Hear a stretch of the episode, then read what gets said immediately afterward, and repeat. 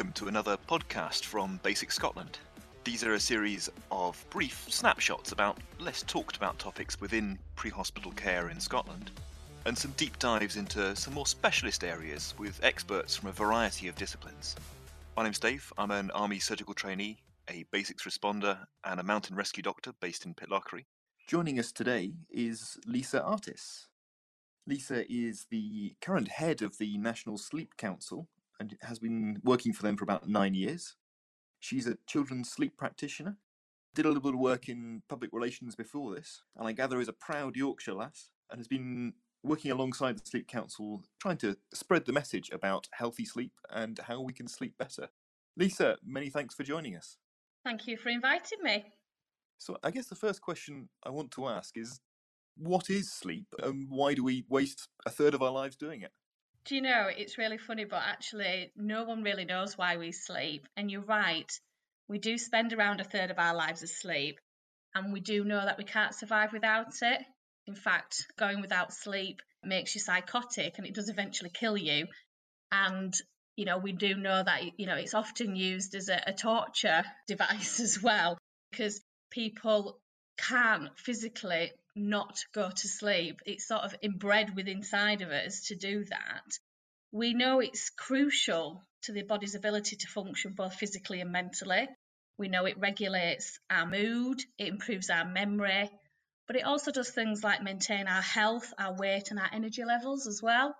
So it does look like sort of nature intended us to sleep, and that's why I think it's really important that we make sure that the sleep that we do get is of the best quality which does benefit your health and well-being. We talk a lot about sleep quality rather than sleep quantity because we do think people get really hung up on the number of hours they need to sleep. And actually, it's about the sleep that you do get being of the best quality it can be. Now, I'm guessing that medical professionals, we have a reputation for not being the best sleepers.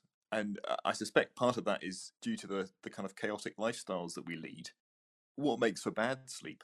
There's lots of factors that can impact on our sleep, and the top thing that comes out time and time again is stress and worry.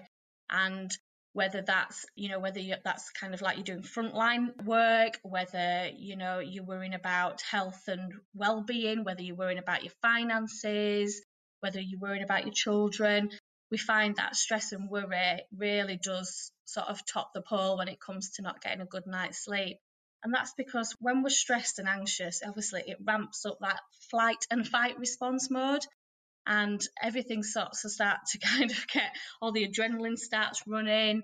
And that's why it's really important that we talk about wind down routines when it comes to bedtime. Because if we don't take that time to kind of process any stress and worries that we've got, then that's why you'll find most people can't go to sleep at night.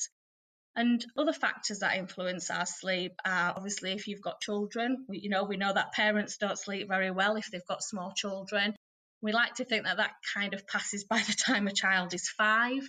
And I think there is some really scary statistic out there about how much sleep you do lose in sort of those first five years of having a child.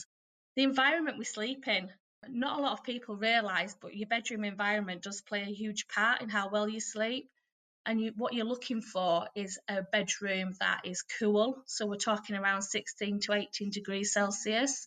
It needs to be dark. Light plays a really important role in kind of our sleep wake cycles. So we would always say use blackout blinds, use heavy lined curtains when it comes to getting to sleep on an evening. You need it to be clutter free. And that sounds really ridiculous because you sleep with your eyes closed, but What you don't want to do is the last thing to be seen before you get into bed is a messy bedroom with paperwork on the floor, you know, piles of laundry that need putting away. It's just not conducive to getting a good night's sleep. And we, we also look at things like, you know, noise, you know, where you live. Does noise impact on your sleep? Therefore, you know, use earplugs where possible if you're in a, you know, live in a sort of busy city centre or near a train line or anything like that and also you know you should look at your bed because we can do lots of things right like not drinking alcohol and having these heavy lined curtains and doing relaxation exercises. But if you're sleeping on a, an old, kind of lumpy, with springs poking out mattress, then chances are you're not going to sleep very well either. I just want to pick up on two things you mentioned there. The first was the concept of a wind down routine, and the second was to pick your brains about alcohol. No, absolutely. So, a wind down routine when we talk about getting a good night's sleep, we, we always sort of touch on the three R's, and that's regular hours, a routine, and a restful environment. Now, regular hours doesn't always work when you're doing shift work. We understand that. But the other two things you can put into practice. So I've just talked about a restful environment and what that looks like. But then we talk about a routine. And when we talk about a routine, our bodies take cues from things that we do in an evening to sort of start that kind of, oh, this is part of my bedtime routine now. And that's why we talk about things like making sure you have an hour before bedtime to yourself. So, in that hour before bedtime, we want you to switch off gadgets. So, that's obviously like things like your mobile phone, any tablets, and even the TV to a certain extent. We want you to do something that's relaxing. Now, I'm very much of the opinion that what works for one person doesn't work for the other. You know, some people absolutely hate reading books, some people absolutely hate having a warm bath. So it's about finding what works for you in terms of relaxation. So obviously there are things to think about, such as, you know, having a nice warm bath with lovely bubbles. there is reading a book, there is doing meditation or mindfulness, some people really appreciate doing things like relaxation exercises and breathing exercises. And one of the things I would often say is, is part of that wind down routine is if stress and worry is something that is stopping you sleeping, is to write down your sort of thoughts and feelings in a journal, in a notebook that you can keep by the side of the bed, or even if it's a to do list for the next day, because what often happens is people get into bed and their mind starts to go into overdrive about the things that have bothered them that day or what's going to happen tomorrow or you know if you're a busy parent it could be that i've got children's lunch boxes to make in the morning and i need to get the dentist booked in and things like that. So the wind down routine is really about setting aside an hour. And we say an hour because i think that's a, a good length of time but if an hour is too much in terms of because of a busy schedule that you might have, make time for 30 minutes. Everyone can make time for 30 minutes before bedtime. And you're using that time to kind of process the day and to relax, basically, because let's face it, you can't expect to be kind of running around in it and doing any kind of household chores or have been checking your work emails or gaming or something like that, and then kind of hop into bed and kind of hope that you're going to fall asleep instantly. It just doesn't work like that. The brain and the body needs sufficient time to kind of wind down. And that's why, you know, we just say switch off gadgets, find something relaxing that works for you. It could be having a warm milky drink. It could even be listening to some like soothing music. But as, as you sort of mentioned then, what we, what what we don't want people to do is, in order to relax, is obviously to drink alcohol. Um, no. the reason, sorry. I was I was going to jump in there because you know quite often after a stressful day at work, I'll reach for a dram of malt whiskey, and and that is sort of part of my process of putting the day to bed. I'm guessing it's not an entirely healthy thing to do, but how damaging is a small nip before bed? I would say one small sort of drink in the evening, or even two small drinks in the evening, is fine. What we find is people who are using it as a sleep aid is where we have issues because what we don't want to do is solely rely on the alcohol as a as a relaxant and also because it does initially help you fall asleep. It, it does make you fall asleep faster. The problem it has is that the sleep you get isn't as refreshing because when you've been drinking alcohol, you end up waking quite frequently in the night. Sometimes you don't know about it, sometimes you do. And that's because usually you're dehydrated or you need the loo. And it stops you going into your REM sleep. And your REM sleep is the sleep that you need for like restoration, basically. So that's why we say don't use it as a sleep aid it's okay with like your evening meal to maybe have a, a, a, small drink or two. You know, we're not we're not the sleep police and we don't want people to never do things that they enjoy doing. But what you don't want to do is is rely on large quantities of alcohol in order to make you fall asleep. Because if you're having that much trouble falling asleep, then you really do need to be kind of assessing the reasons why. Because, as I said, it does rob you of one of the most satisfying types of sleep, and that's where your dreams occur in REM sleep. What about those nights where you know, you've taken your time, you've decompressed from the day, you go upstairs to your bed, it's it nicely decluttered and cool, and, and everything is looking tickety boo, and for one reason or another, your brain just won't seem to switch off, and for the next two hours, you lie there staring at the ceiling. How are we best to manage that kind of really irritating situation? Absolutely. And we've all been there. Do you know what I mean? There is no one who is that perfect who has never had trouble falling asleep or possibly even just waking up in the night. I mean, I've done it myself. Sort of three o'clock in the morning. It seems to be a, a particular time that people wake up and struggle to get back off to sleep. And again, what we would say in this situation is if it's a one off, you know, then it's fine. You know, don't don't start worrying about it. The things that we need to do is I would always say if you've not fallen asleep after 15 20 minutes, you need to get up and out of the bedroom because what we do is we start to associate the bed and the bedroom as being a place of where we're a bit anxious around sleep because you'll know yourself if you've ever woken up at sort of three o'clock in the morning and you've gone, my alarm's going off in, in four hours, I've only got four hours left to go to sleep. And then it's four o'clock and you're like, oh, now I've only got three hours left to sleep. It sets off a cycle of anxiety. So if you've not fallen asleep within sort of 15, 20 minutes, it's really important to get up, get out of the bedroom and go do something relaxing until you start to feel sleepy again. And that's the same at bedtime. So if you get into bed at 11 o'clock at night and within sort of 15 20 minutes you're still wide awake you know your mind's buzzing and you've done everything that you should have done on the run up to bedtime. I would say get up and go and do something relaxing again. You know go make a warm milky drink go read a book go listen to some soothing music and when you start to feel sleepy again try and go back to bed. What often happens is this will only happen to people every now and again once in a blue moon. Again, I would strongly sort of suggest anybody who's experiencing this night after night should again look overall at their sort of sleep and lifestyle habits and maybe complete like an online sleep diary which you can sort of just track what you're doing over the period of two weeks and it does really sort of help to go actually these things happened on these days when I didn't sleep? Was it because I drank too much alcohol, or was it because I didn't exercise enough, or did I have a really bad day at work and was that the reason?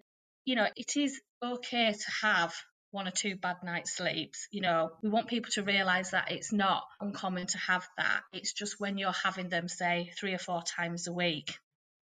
One of the things that I find quite often at work, we get the ability to kind of catnap through a shift, or I guess it works the other way. Uh, you know, at home, if you've got young kids and you're not necessarily getting a full night's sleep, but you're sort of napping in between times. Is there any way we can maximize those power naps?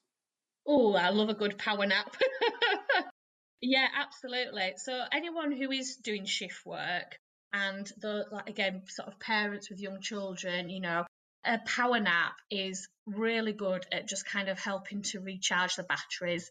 We would say, you know, a good power nap shouldn't really last any longer than 30 minutes as a short power nap. It's that you either should sleep either about 30 minutes or about 90 minutes because what happens is our sleep cycles are around roughly sort of 90 minutes long.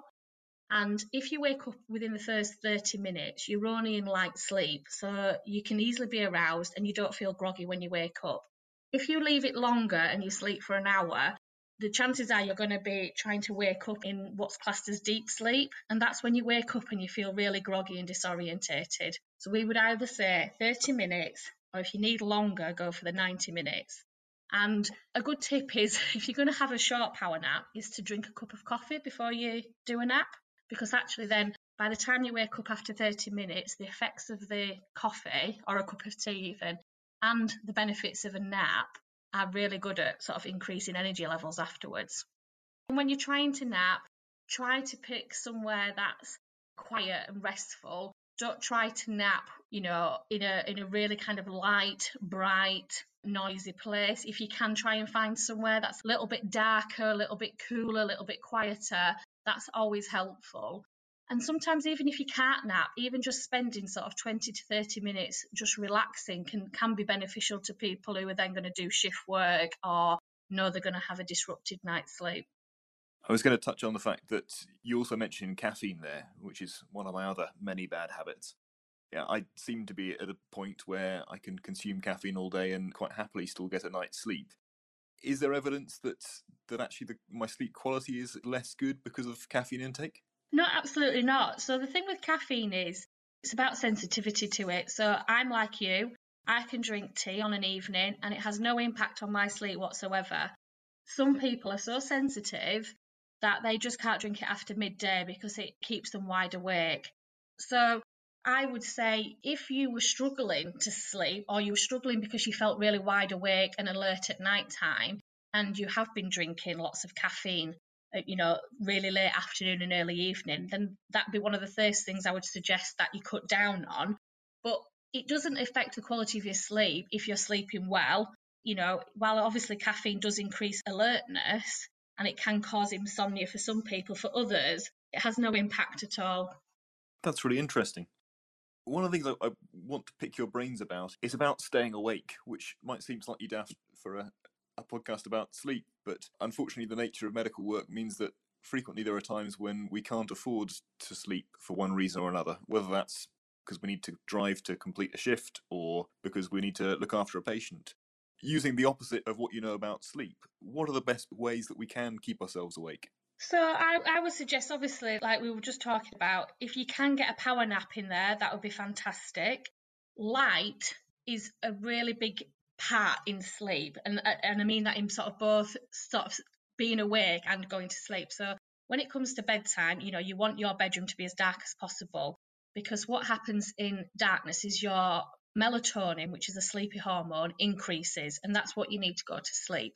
If you're trying to stay awake, you want to be in as much light as possible. So, therefore, you need to be exposing yourself to kind of bright light. So, if it's in the evening and you know it's dark, you need to be using sort of overhead strip lighting or using light boxes, things that suppress the melatonin levels, which is what you need to stop feeling sleepy.